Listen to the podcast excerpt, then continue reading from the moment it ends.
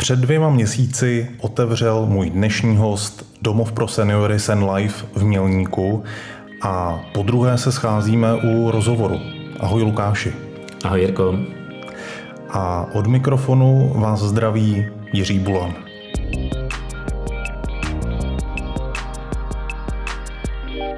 Lukáši, já jsem na tom otevření byl, děkuji za pozvání. Vy jste tady měli speciální hosty, Augustiniány. Tento řád zakládal klášter v tom 13. století a přišli se podívat i na otevření domova, vašeho domova pro seniory Sen Life. Eh, jak se tehdy cítil, když tady přestříhávali pásku? Tak pro nás bylo, samozřejmě velká čest, že Augustiniáni dorazili na naše otevření. Určitě musím říct, že dorazil i pan farář Zizak vlastně z vedlejšího kostela svatého Vavřince a dorazila i paní Hýblová z Alzheimerovy společnosti, takže těch hostů významných jsme měli víc. Augustiniáni samozřejmě patří k tomuto místu, byl to augustiniánský klášter, takže to nám udělalo obrovskou radost a myslím, že nejen nám, ale i jim samotným podle toho, co, co vlastně řekli, tak uh, mají obrovskou radost z toho, že se klášter obnovil, že se ta památka zachovala a že slouží tomu účelu, uh, který je pro tu společnost nějakým způsobem potřebný, to znamená zařízení pro seniory, pro starší lidi. No a pojďme právě k tomu. Teď tady máte dva měsíce provozu za sebou. Co všechno jste zjistili při tom, nebo po tom otevření, co bylo potřeba doladit, Těch, těch věcí se odehrálo za ty dva měsíce neskutečně moc. Mně to přijde, jak kdyby to bylo spíš půl roku.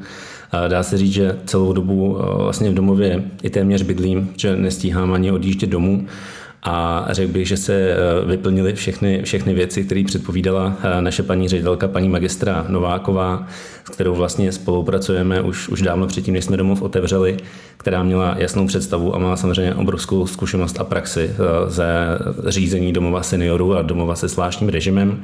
Paní ředitelka všechno vlastně věděla. Já jsem si z toho občas i trochu dělal srandu a, a říkal jsem si, že, že to nebude až takový, že nebude potřeba tolik věcí, ale skutečně eh, všechno se naplnilo a je to prostě obrovský rozdíl eh, provozovat třeba jenom pobytovou službu, ale v tom domově pro seniory nebo v domově se zvláštním režimem je ta zdravotní část opravdu to největší a nejdůležitější. A co to znamená zdravotní část?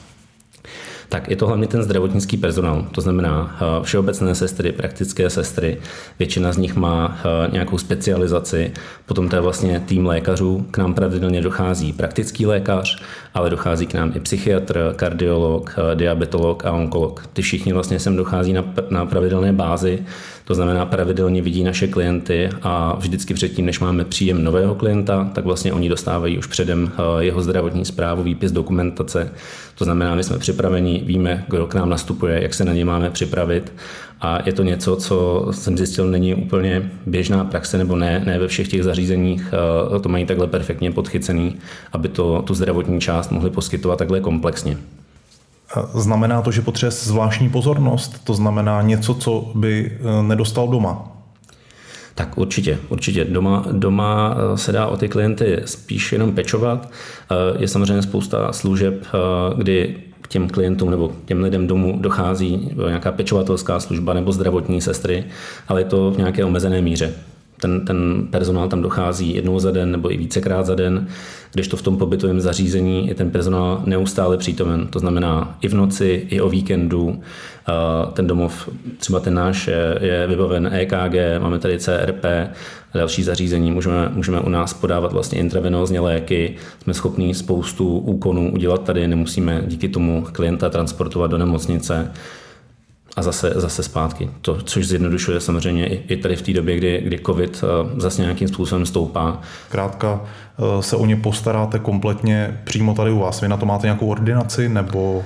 Tak, máme ordinaci, kde, kde ordinují právě ty lékaři, to znamená, tam všechny tady ty věci se odehrávají. A všechno je to v rámci jedné budovy? Všechno je to v rámci jedné budovy, ano. Jak probíhá takový běžný den ve vašem domově? Já bych řekl, že žádný den u nás není běžný. Vždycky, když to vypadá na běžný den, tak, tak, tak je z toho zcela neběžný. Začíná to jednoduše. Ráno před sedmou hodinou je ranní hlášení, kde se vlastně potká ta noční směna, která končí s tou denní směnou. Předají si veškeré informace, denní směna se dozví, co se odehrávalo v noci a to jak ten pečovatelský úsek, to znamená pečovatele, kteří se o ty, o ty klienty starají, tak i ten zdravotní úsek. Potom začínají snídaně, rozdávání léků, v 9 hodin se k tomu připojí aktivizace. Asi bych potřeboval slyšet nějaké příklady těch aktivizačních činností, aby si to dokázali posluchači představit. To spektrum je obrovsky široký. Jednak jsou věci, které se dá dělat uvnitř, potom spousta věcí, která se dá dělat venku. Teď samozřejmě čerpáme ještě pořád z dobrýho počasí, takže většina toho se odehrává venku. Eh, jsou to různé rukodělné eh, práce, hlasové cvičení, procházky, hraní venkovních her, jako jsou třeba kuželky, míčové hry, ale i cvičení venku. Z těch vnitřních, teď jsem viděl, že jsme vlastně připravovali věnce jako z podzimních listů a, a plodů, ale klienti dělali utopence třeba minulý týden, takže teď, teď se těší, že si budou moct za týden, za týden dát, dát k svačině spousta věcí. A když se vrátím taky dovnitř, my se momentálně nacházíme v jednom z pokojů, který ještě e, není obsazený. E, co vlastně vidíme tady okolo sebe? Zkus to popsat, protože o tom vnitřním vybavení jsme se samozřejmě v našich e, rozhovorech bavili jenom velmi vzdáleně orientačně, ale uběhlo docela dlouhá doba a jak vypadá takový standardně vybavený pokoj, co tam seniori mají k dispozici? Tak vlastně od toho, když jsem eh, to popisoval naposledy, což byly pořád jenom nějaké úvahy a návrhy, tak eh, musím říct, že asi 90% těch našich představ se, se proměnilo. Eh, všechny pokoje jsou vybaveny vlastně zdravotními lůžky, která jsou plně polohovatelná. Máme takový lepší typ, který je víc vlastně zakopotovaný, to znamená nevypadají tolik nemocničně, vypadají spíš domácky, ale, ale umějí všechno to, co je potřeba. V každém pokoji potom je chytrá televize, po celé budově internet, každý pokoj má koupelnu, která je plně bezbariérová. To se nám, musím říct, výborně osvědčilo, protože většina těch klientů samozřejmě používá kompenzační pomůcky, různá chodítka, berle a ten přístup na tu toaletu nebo i do té sprchy je takhle pro ně maximálně komfortní. My tím snižujeme riziko různých pádů, úrazů a podobně. Zakopnutí. Přesně tak když by se náhodou něco tomu seniorovi stalo nebo potřebuje nějakou asistenci, jak je to řešené? My jsme od začátku vlastně zavedli SOS systém, eh, jsou to tlačítka, eh, které mají klienti na ruce, vypadá to podobně jako hodinky a klienti to tlačítko mačkají nejenom, když se jim něco stane, ale i když potřebují přivolat pečovatelku, třeba jenom načechrat polštář, nebo mají žízeň, nebo potřebují v noci na toaletu a nejsou si jistí, když je tma, tak aby, aby třeba nespadli. A to tlačítko, když aktivují, co se stane potom? Je to jednoduchý. Veškerý personál, který je ve službě, takže ať sestry nebo pečovatelky mají chytrý telefon, na kterém se zobrazí vlastně ten požadavek toho klienta. To znamená, zapípá jim telefon, vyskočí tam jméno klienta, číslo pokoje nebo to, kde se klient nachází a oni přesně vědí, za kým jdou a většinou vědí i proč, protože ty potřeby se, se opakují a každý ten náš klient má svoje individuální požadavky a když už u nás pár dní je, tak ty pečovatelky nebo i ty sestry předpokládají, co bude potřebovat. To se potom týká zaznamenávání péče, která probíhá přes den, kdy, kdy vlastně pečovatelky klientům pomáhají s hygienou a s dopomocí, tak to se všechno eh, eviduje vlastně v tabletech a zase, zase to jde přes software do počítačů, tím pádem eh, naši pečovatelé a zaměstnanci nemusí trávit tolik času tou administrativou, ale můžou si věnovat víc přímo klientům. Někdo je samostatnější a tu péči nebo té péče nepotřebuje tolik, co má k dispozici nejenom v pokoji, ale třeba i na chodbách. Všiml jsem si, že tu jsou nějaké kuchyňky, Každé patro je vybaveno společnou kuchyňkou, ta je vybavena veškerým vlastně nádobím, kávovarem, rychlovarnou konvicí, imečkou. To znamená, klienti, kteří jsou samostatní, tak si můžou kdykoliv uvařit nápoje nebo si dělat šťávu, vodu, cokoliv. Jinak na každém patře vlastně jsou společenské místnosti. Pokud nechtějí třeba koukat na televizi v pokoji nebo chtějí jít na chodbu si s někým popovídat, tak mají prostory, kde si můžou sednout a nerušeně se tam bavit. Přičemž pokud si jedou do přízemí, kde je naše ambitová chodba, která je vlastně kompletně celá vybavená, tak tam můžou trávit také volný čas. Kdybych se zeptal trošku osobněji, jak to je s těmi mezilidskými vztahy tady mezi těmi klienty, protože najednou se ti lidé odstli na úplně novém místě a jsou to relativně vrstevníci, ale máš nějaké zkušenosti s tím, jak ti lidé se tady právě potkávají a jak se dávají dohromady, jak se, jaké vztahy tady mezi nimi vznikají? No, já musím říct, že tím, jak tady jsem prakticky permanentně od začátku, tak jsem moc rád za tu zkušenost a viděl jsem nastupovat první klienty hnedka vlastně v den otevření, kdy nastoupili první tři a od té doby každý, každý den nastupuje jeden, dva klienti, málo, málo kdy se stane, že nemáme nástup. To znamená, v tuto chvíli všechny klienty znám osobně, oni znají mě, vědí, kdo jsem takže i se na mě kolikrát obrátí s nějakou prozbou nebo, nebo potřebují něco vyřešit, eh, nevědí, jak třeba správně přepnout televizi, potřebují poradit se zapojením počítače. Většina našich klientů pořád ještě počítače používá, nebo naopak používá. Eh, a ty vztahy, bych řekl, i mezi těmi klienty jsou, jsou perfektní. Máme tady si můžu říct, směs klientů. Věkově si jsou velmi podobní, ale profese má skutečně různí lidé. Někdo původně cestovatel, vědec, ale jsou to samozřejmě i běžní lidé jako prodavačky a podobně. Ale ta jejich interakce mezi sebou je, je vesměs skvělá. Oni se rádi spolu baví, poslouchají se, vypráví si vlastně zážitky, hrajou spolu hry. Už se rozdělili i do takových bych, skupinek, že ví, kdo rád třeba hraje kanastu, kdo zase naopak šachy. Eh, když jsme opíkali buřty, tak eh, někteří pánové byli gentlemani a dámami třeba opekli, aby nemuseli držet tu tyčku s tím buřtem dlouhou dobu.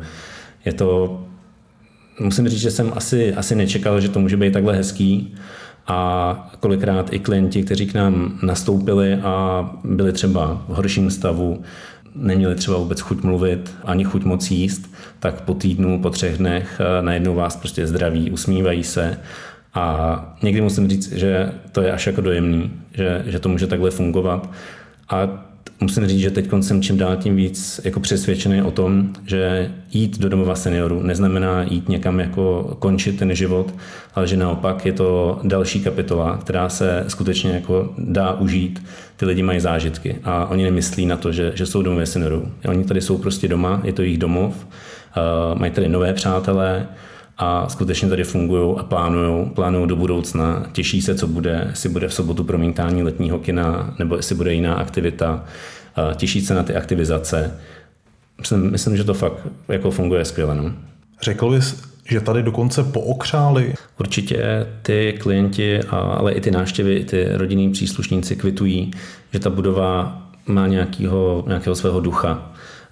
Něco se tady odehrálo, není to novostavba, nic tady není rovný, jdete po chodbě a prostě jsou ty křivý zdi, ale asi, asi je, to, je, to, je to pro ty lidi zajímavý. Cítí se, řekl bych, víc jako doma, než když přijdou do novostavby, která je unifikovaná, má barevné dveře, barevné podlahy. Je, je to sice hezký, ale řekl bych ne úplně přirozený pro ty lidi. Ale určitě to není jako jediný faktor, který ovlivňuje to, to jak se tady cítí. Myslím si, že hodně je to o tom personálu, a už vlastně od toho příchodu toho klienta, kdy ho, kdy ho skutečně ten personál přivítá, postará se o to, aby měl pěkně připravený ten pokojíček, aby se dobře ubytoval. Může se na začátku vybrat, jestli třeba chce jít na jídlo, být jenom v pokoji, nebo jestli půjde do jídelny. Spousta těch lidí má na začátku třeba ostych, nevědí vlastně, co je čeká. Skoro pro každého je ta situace poprvé v životě, takže jdou sem s takovou nejistotou a my se snažíme tady ten první dojem pro ty klienty udělat co nejlepší, tak aby se cítili co, co nejpřirozeněji a krásně vpluli do toho života tady a aby se tady nějakým způsobem stabilizovali. Máme tady uh, například jednu klientku, která předtím, než, než vlastně přišla k nám, tak byla dlouho doma a měla perfektní péči od rodiny, absolutně, ale samozřejmě tím, jak stádla, tak už, už potřeba tu péči prostě větší.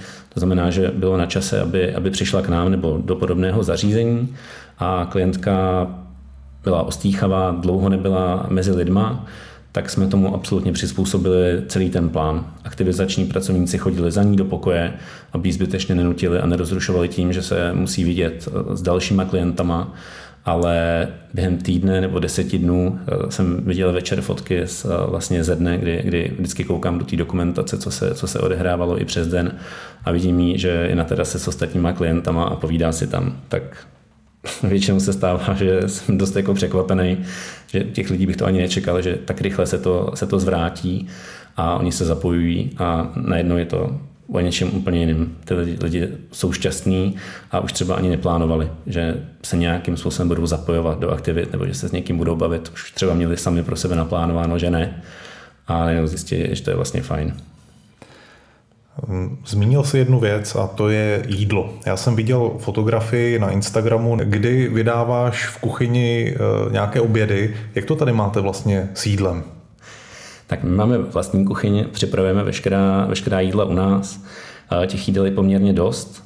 Je to vlastně šest chodů za den, za den. Začíná se snídaní, pak je svačina, oběd, svačina, večeře a druhá večeře pro diabetiky. To znamená, naši klienti co dvě hodiny jedí. Já jsem v té kuchyni byl a nejenom jsem vydával, ale i jsem všechna ta jídla vlastně připravoval. A zjistil jsem, že jsem se ani na minutu nezastavil, protože potom, co jsem dokončil snídaně, tak už jsem začal připravovat svačiny. A než se uklidilo po svačinách, tak, tak už byl skoro oběd, takže to byl jako celodenní závod. A musím říct, že eh, kuchařky, které u nás pracují, samozřejmě pomocné kuchařky a celý ten personál, že jsou fakt profíci a vzhledem k tomu, že připravují i spousta diet, eh, některá strava musí být například mletá pro někoho, kdo má problémy s chrupem, tak mají neskutečně moc práce. Těch klientů je hodně, eh, ty požadavky jsou individuální a zvládat toho v té kuchyni chce, chce jako opravdu klidný nervy a vysokou profesionalitu, aby se to nespletlo, aby každý dostal to, co má a, a včas. A kolik klientů vlastně už eh, po těch dvou měsících máte? No, teď se blížíme eh, k číslu 40. Myslím, že tento, tento týden bude 40 klientů domově. A to je kolik procent z kapacity? No, jsme těsně, těsně pod polovinou vlastně. Uh-huh. A co budete dělat, až tu kapacitu naplníte? No, eh, my jsme s tím trochu počítali, že domov se samozřejmě dřív nebo později zaplní a tím, že jsme se rozhodli tu, tu službu nějakým způsobem posunout a dělat ji opravdu dobře a kvalitně, tak jsme počítali i s tím, že budeme potřebovat eh, další místo pro provozování. Tady v našem areálu budeme zahajovat rekonstrukci původního pivovaru, kde sice vzniknou byty pro plně funkční seniory, ale je to taky jako velmi potřebná kapacita. A další projekt, který bude brzo startovat, je rekonstrukce zámku Tmaň, což je kousek od koně pruských jeskyní, takže taky blízko Prahy. A tam vlastně vznikne stejný koncept jako tady. Hm, jak to budete financovat? V tuto chvíli vlastně jsme vydali emisi dluhopisů právě na zámek Tmaň, kdy prostřednictvím financování skrz dluhopisy budeme schánět tomu tu počáteční investici, ke které potom připojíme bankovní financování. Hmm, co si má běžný člověk pod tím dluhopisem představit? Asi státní dluhopisy možná si někdo představit dokáže, ale dluhopis domova pro seniory možná třeba tolik ne. Jako začínající investor, jak si mám teda ten eh, dluhopis představit a je to vůbec pro mě, jako pro soukromou osobu? Eh, já bych řekl, že jo, že to, že to je právě pro malý investory, soukromí investory. Eh, ten dluhopis je velmi jednoduchý v tom, že je to cený papír, určitě jsem ho někdy viděl, je to takový ten zdobený, vlonkovaný, vypadá podobně jako bankovky a dokonce ho vydává státní tiskárna cenin, protože aby jakákoliv společnost mohla vůbec tu emisi udělat, musí mít povolení od Národní banky, ale jednoduchý v tom je to, že my máme dluhopisy v hodnotě 100 000 korun a máme tam daný úrok roční, který je 4,2%. To znamená, ty si velmi jasně spočítáš, že z investice 100 000, kolik každý rok na tom dluhopisu vyděláš. Dluhopis vlastně vydává přímo naše firma, která tu budovu vlastní. To znamená, ten dluhopis a ty investované peníze se přímo týkají té nemovitosti a rekonstrukce toho zařízení. Tím pádem řekl bych, že to je takový jasný, přehledný. Ty peníze se nepoužívají na, na něco, co není jako hmatatelný, ale jdou přímo do rekonstrukce toho objektu. Ten objekt stojí, to znamená, dá se na to podívat, sáhnout. Je to takový pro ty začínající investory nebo, nebo ty, kteří vůbec nemají zkušenost, myslím, že to je takový jednoduchý a uchopitelný. Já si o tom tmaňském projektu budu v některém z dalších podcastů povídat s tvým kolegou spolumajitelem Tomášem Ekšlágrem, ale teď bych potřeboval něco ještě pozitivnějšího na závěr. Co chystáte ve vašem domově? Tak konečně chystáme zvířátka. Naše avizovaná zoo, aspoň teď na konci léta, bude mít první obyvatele. Budou to dvě dospělé kozy, které doteď vlastně sloužily dětem ale hledají vlastně nový domov, takže, takže je k nám přivezmeme. Kozy se jmenují Jaruška a Natálka, jsou krásný, strakatý a klienti se na ně těší, takže budeme mít konečně obyvatele, první obyvatele naší zoo, další potom přibydou až na jaře. Takže Lukáši, já ještě zvážím, jestli do příštího podcastu budu zvát Tomáše Ekšlágra nebo Jarušku s Natálkou a přeju, ať se vám v domově daří, ať jsou noví klienti spokojení a ať všechno jde tak, jak má. Díky za rozhovor. Já děkuji moc, Jirko.